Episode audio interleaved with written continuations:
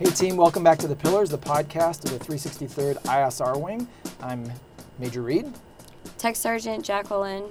And uh, if you guys are new to the show, uh, on The Pillars we talk about a wide variety of topics related to health and human performance, and we're happy to be joined in the studio today by Captain Morgan Carpenter. She's the uh, flight commander over uh, nutritional medicine at the six thirty-third Medical Group, and she's with us today to talk about uh, a lot of different things, but we'll be focusing on uh, obviously nutrition, but we want to talk about supplements, supplement use, some of the risks and benefits associated with supplements, and uh, I'm sure we'll get into a lot of different discussions uh, uh, on those topics, but welcome to the show. We're happy to have you. Thank you. Happy to be here. So we've known each other for a hot minute, mm-hmm. uh, literally about a half hour, I think we've gotten to know each other. Um, you told me that you're relatively new to the uh, Air Force and, and your job in the Air Force. Can you give us a little bit of a background, where you're coming from? What motivated you to do this in the Air Force?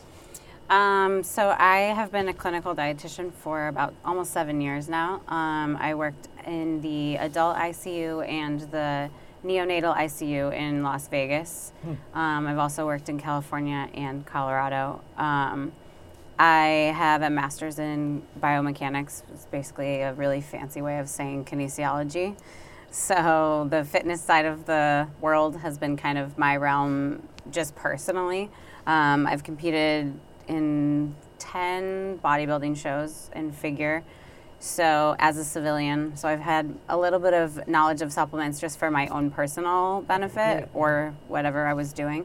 Um, it's a little different than the military.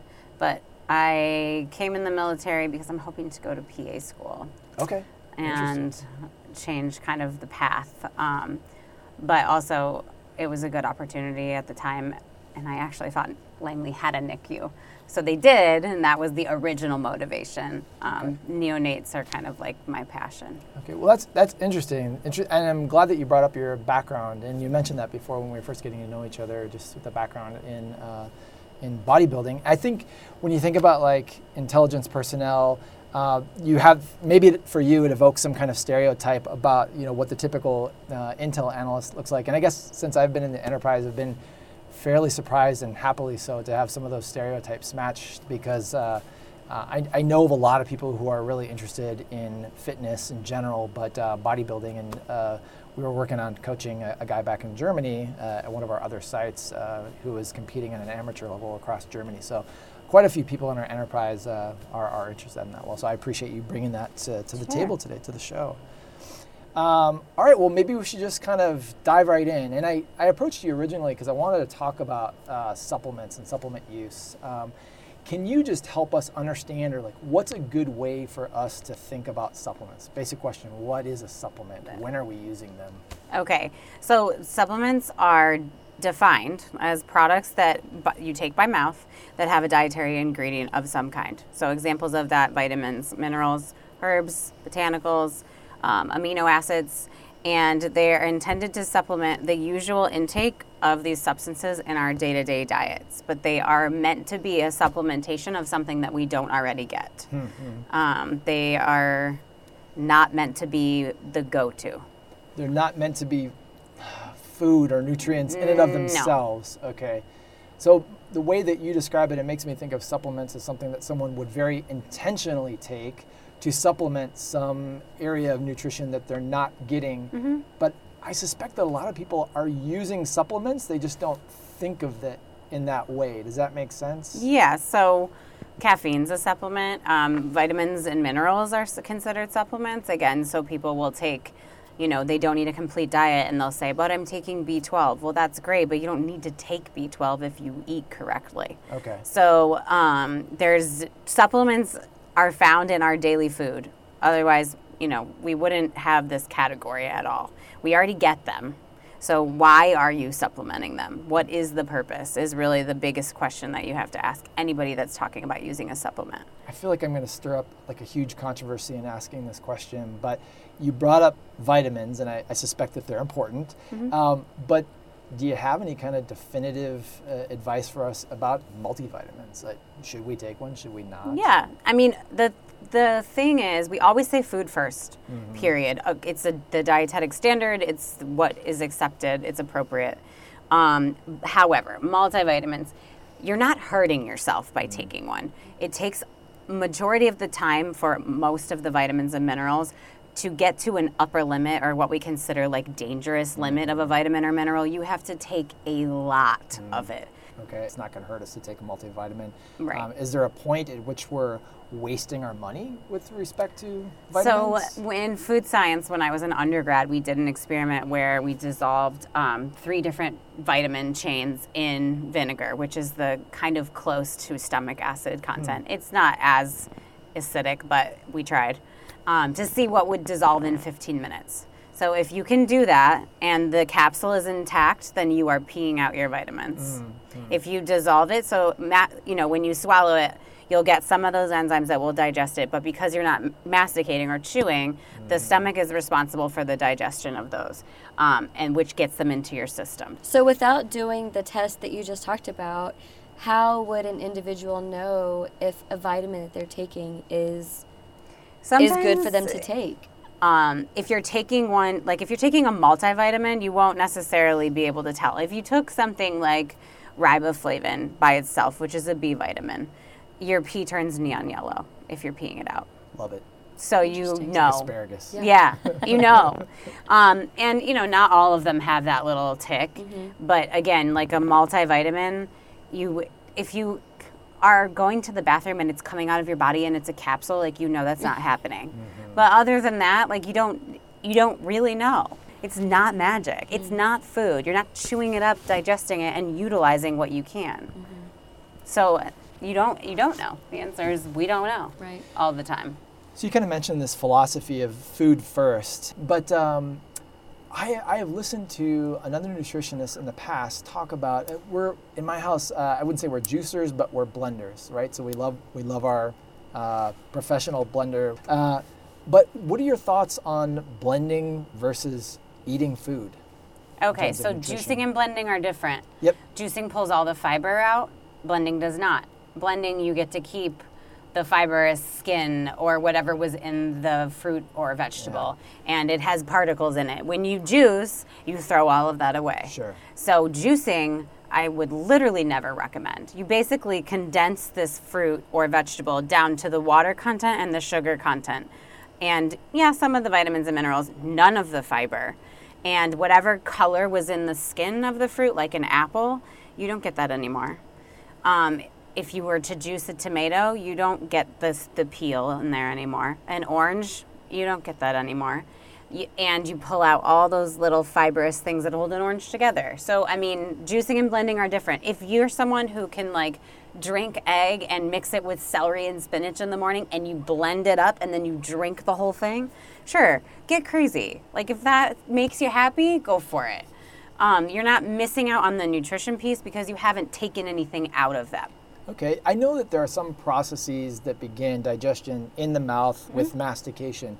Are we missing anything by going straight for the gut when we're drinking something? Are are, are we benefited at all by chewing versus just so drinking? So chewing is a satisfaction that we have. Okay. So mastication is actually something like textile that we put in our mouth and we like the feeling of chewing. Um, there is enzymes that break down the food in that in your mouth first that mm-hmm. then go to your stomach, but your stomach's very capable of doing its job. It doesn't need you to chew first if you would rather drink. Like when we drink a protein shake, if the protein's already all set and it's not in like a powder form and you're not just like, you know, you don't have to do anything. So the enzymes in your mouth are really just for the breakdown of the food. It doesn't Great. necessarily nutrition take from away or put towards the nutrition at all. No absorption that would be taking place. Not in the mouth. We're missing out on. No, okay. just just breakdown. Great. To a little bit go back to the juicing and blending. Um, a lot of people that I see, it's probably more in pop culture, social media, probably on Instagram, is a lot of celery, like getting a lot of nutrients, vitamins from celery. I don't know if they're juicing it, blending it. Can you speak any on this celery phenomenon? People love fad anything, like anything they can get their hands on. Like, what does celery do? people will say things like, well, it's negative calories. Well, not if you're blending it. And it's not negative calories. It just means you're chewing. Like, do you sweat when you're chewing? Like, you're not actually burning Sometimes calories. When I'm really going yeah, like if you're really getting focused, how many times are you chewing that? Like, calm down. Um, clinically, like, is there nutrients in celery that no other vegetable has? No. I mean, there's cellulose in celery. That's it's fibrous. So if you're chewing it, you're getting a good amount of fiber that you're breaking down. And it does take energy to break down the fibers in celery. It's tough to chew. It's a filler. It's a filler vegetable. So if people are eating a ton of celery in between meals, it's probably because they're hungry, because they're not eating enough of the other stuff. So they're filling their stomachs with something that expands: fiber, cellulose, celery. But like... no, it's not magical. There's no magic. Right. It's just Darn like it. all, I know. If there was, I would have zero job. But this is why I'm still employed, because there is nothing magic. It's just food, mm-hmm. regular old whole food. Speaking of food, thank you for bringing us back there. We we started talking about supplements, and you said food first is kind of your philosophy, mm-hmm. and that's sort of an industry standard yep. uh, for you and your colleagues. Um, but I do want to talk about supplements, because I think no matter how many pronouncements you make, um, supplements are obviously flying off the shelves everywhere. They're they're still very, very popular. So if I'm gonna take a supplement, are there things that you would steer me towards? Like if I've got twenty dollars burning a hole in my pocket, are there kinds of products out there that you would steer me toward or definitely steer me aware of? I know you kind of talked about this in the context of what are your goals? That's the first question. There's no way of getting around that question. Okay. It's my question to anybody that sits down with any dietitian, like what's the point? Why are you taking a supplement? Are you taking it because you feel like you're deficient? Are you a vegetarian? Are you a vegan? Do you want to get faster? Are you trying to get stronger? Are you trying to get bigger? Are you trying to get leaner? What's the point? So, um, no, there's not like a specific supplement unless I had a goal. So it sounds like every discussion that you have starts with a, what are your goals? Every single one. What do you want to get done here? Okay. Why are you seeing me? Right. What are we talking about? So every once in a while, we'll get an email, it seems like, talking about um, a supplement that's maybe popped up on everyone's radar because there's been some bad outcome associated with taking that supplement. And uh, um, should our listening audience assume that just because they can buy something on or off base in a nutrition store that it's safe to take? What's been your experience? No. Um, there's people with heart issues, high blood pressure, heart murmurs. Um, they have genetic history of some or some illness or another, or they are already hyper, or they already drink a bunch of coffee, or whatever the case is. Like supplements vary based, again, on the individual. Okay, let's assume, uh, for argument's sake, that I'm uh, more conscientious than the average airman. I've done my internet research Uh, on supplements, and I, I'm, I'm about ready to buy something. I think it's going to meet my goals. Is there a resource out there that's reputable that you would recommend around supplement safety, or where I can get more information? Yeah, so there's a couple things. Um, there's something called a third-party seal, and it's a seal that shows that the product has been evaluated for quality of the, like what you're dealing with is actually what you're dealing with, and safety, and I'm sorry, and purity. So there's the Banned Substance Control Group. It's the B S C G, the Informed Sport, the N S F Certified Sport, and the United States Pharmacopeial Convention, which is U S P.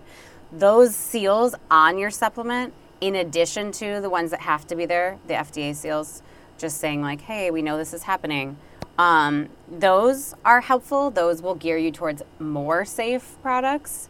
And then the other website that we use in any time we're looking for what supplement has an ingredient in it that we don't want, and they're all listed, is the O P S S website. So that's the website, O P S S. Yep. Okay. And you can type it into the global, I believe, and it will come up, or just Google O P S S military. It stands for? I don't actually know, but okay. I just know that this is, that is what we use. Supplement safety? Something, or? It has to do with CHAMP, which is like the program in San Antonio. Uh, based out of uh, U S I S, actually, at the Uniform Services University, the health sciences. Yeah, yeah. So there, there's a woman in CHAMP who came and lectured on this, and this is their, um, the uniform, yeah, Uniform Services of Health Science, the university. That is their website that they use for us to educate the dietitians on what to look for. Great. Um, yeah, I think I think the website, there's the um, Human Performance Resource Center, or H P R C. That's uh, the one that you showed me, yeah. Right. I, th- I think that's the one that talks, you can go and look by supplement and uh, look at, you know, maybe potential safety inter- issues, drug interactions, that kind of thing. Some of that is meant meant more for providers who may be talking to people about Um, supplement safety, but I think it might be a good general resource yeah. for people to check out. The nice thing about that website is like it, it will tell you the chemical names of things, which because it won't, mm. if manufacturers want you to be confused or want you to give up looking for an ingredient, mm. they'll put the whole like bimethyl butane blah blah blah six five on there. That website is like, here's this, this is its regular name, this is a aromatase inhibitor. What does that look like on a supplement bottle? Because they're not going to straight out say uh. that. And then it, it will list like B six, six nine, but- and it tells you exactly what chemical names you're looking for, so you don't have to like think about it. it. You're just quickly looking to see if any of that's in there. And then all the products that that yep. particular compound is found in yep. on the market. That we don't allow. Okay, great. If you don't mind, I'd like to kind of switch topics now and uh, talk a little bit about um, something that's been identified to me, I guess, since I've been in the Air Force, is, which is this surge culture when it comes to our, to our P T tests. And by surge culture, I'll unpack that a little bit. I mean, I've sort of observed this phenomenon, and perhaps you guys have too, that people tend to get ready for their physical fitness assessments in the weeks, maybe months leading up to their test.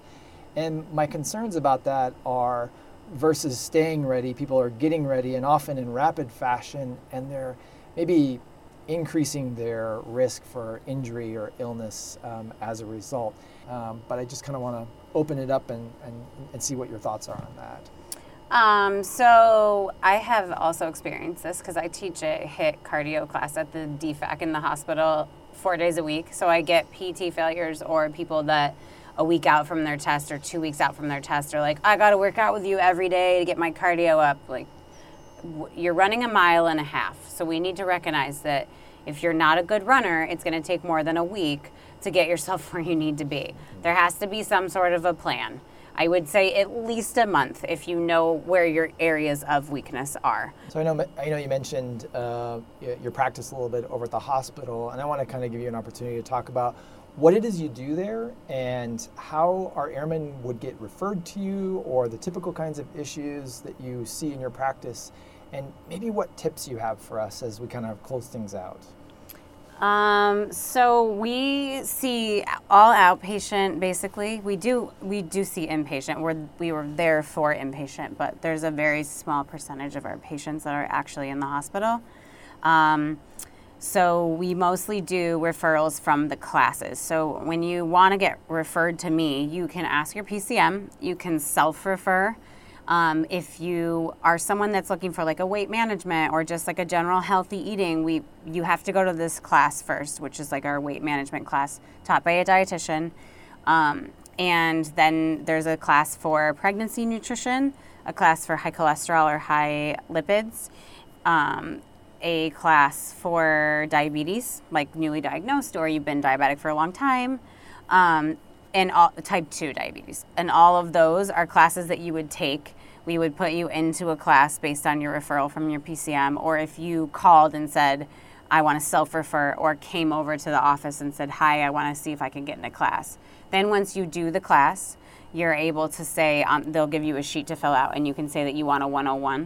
And then we will schedule you with a dietitian to see a one-on-one for further information based on what you have going on. Can I circle back to, you mentioned pregnancy nutrition. Yep. Does that include antepartum as well as postpartum? As people it's are doing? Mostly just during okay. pregnancy.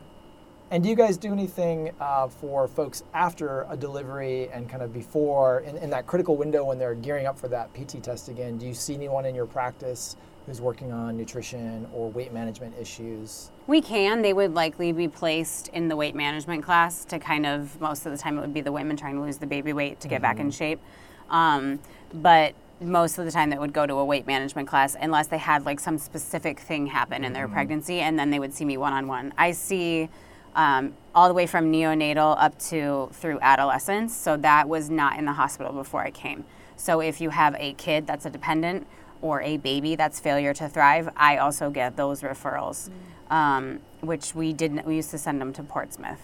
So if it is a actual condition or it's pediatrics of any kind, we will go through the referrals that we get um, on the system, on the P C M system, and we will put them with what needs to happen. If it's more clinical, you don't go to a class. Okay, so it sounds like my P C M might refer me, well not me, but uh, a female for gestational diabetes. And that's a class. Okay, mm-hmm. Got it. Gestational diabetes has its own class, and that's done with nursing from Women's Health and with us. Okay, great.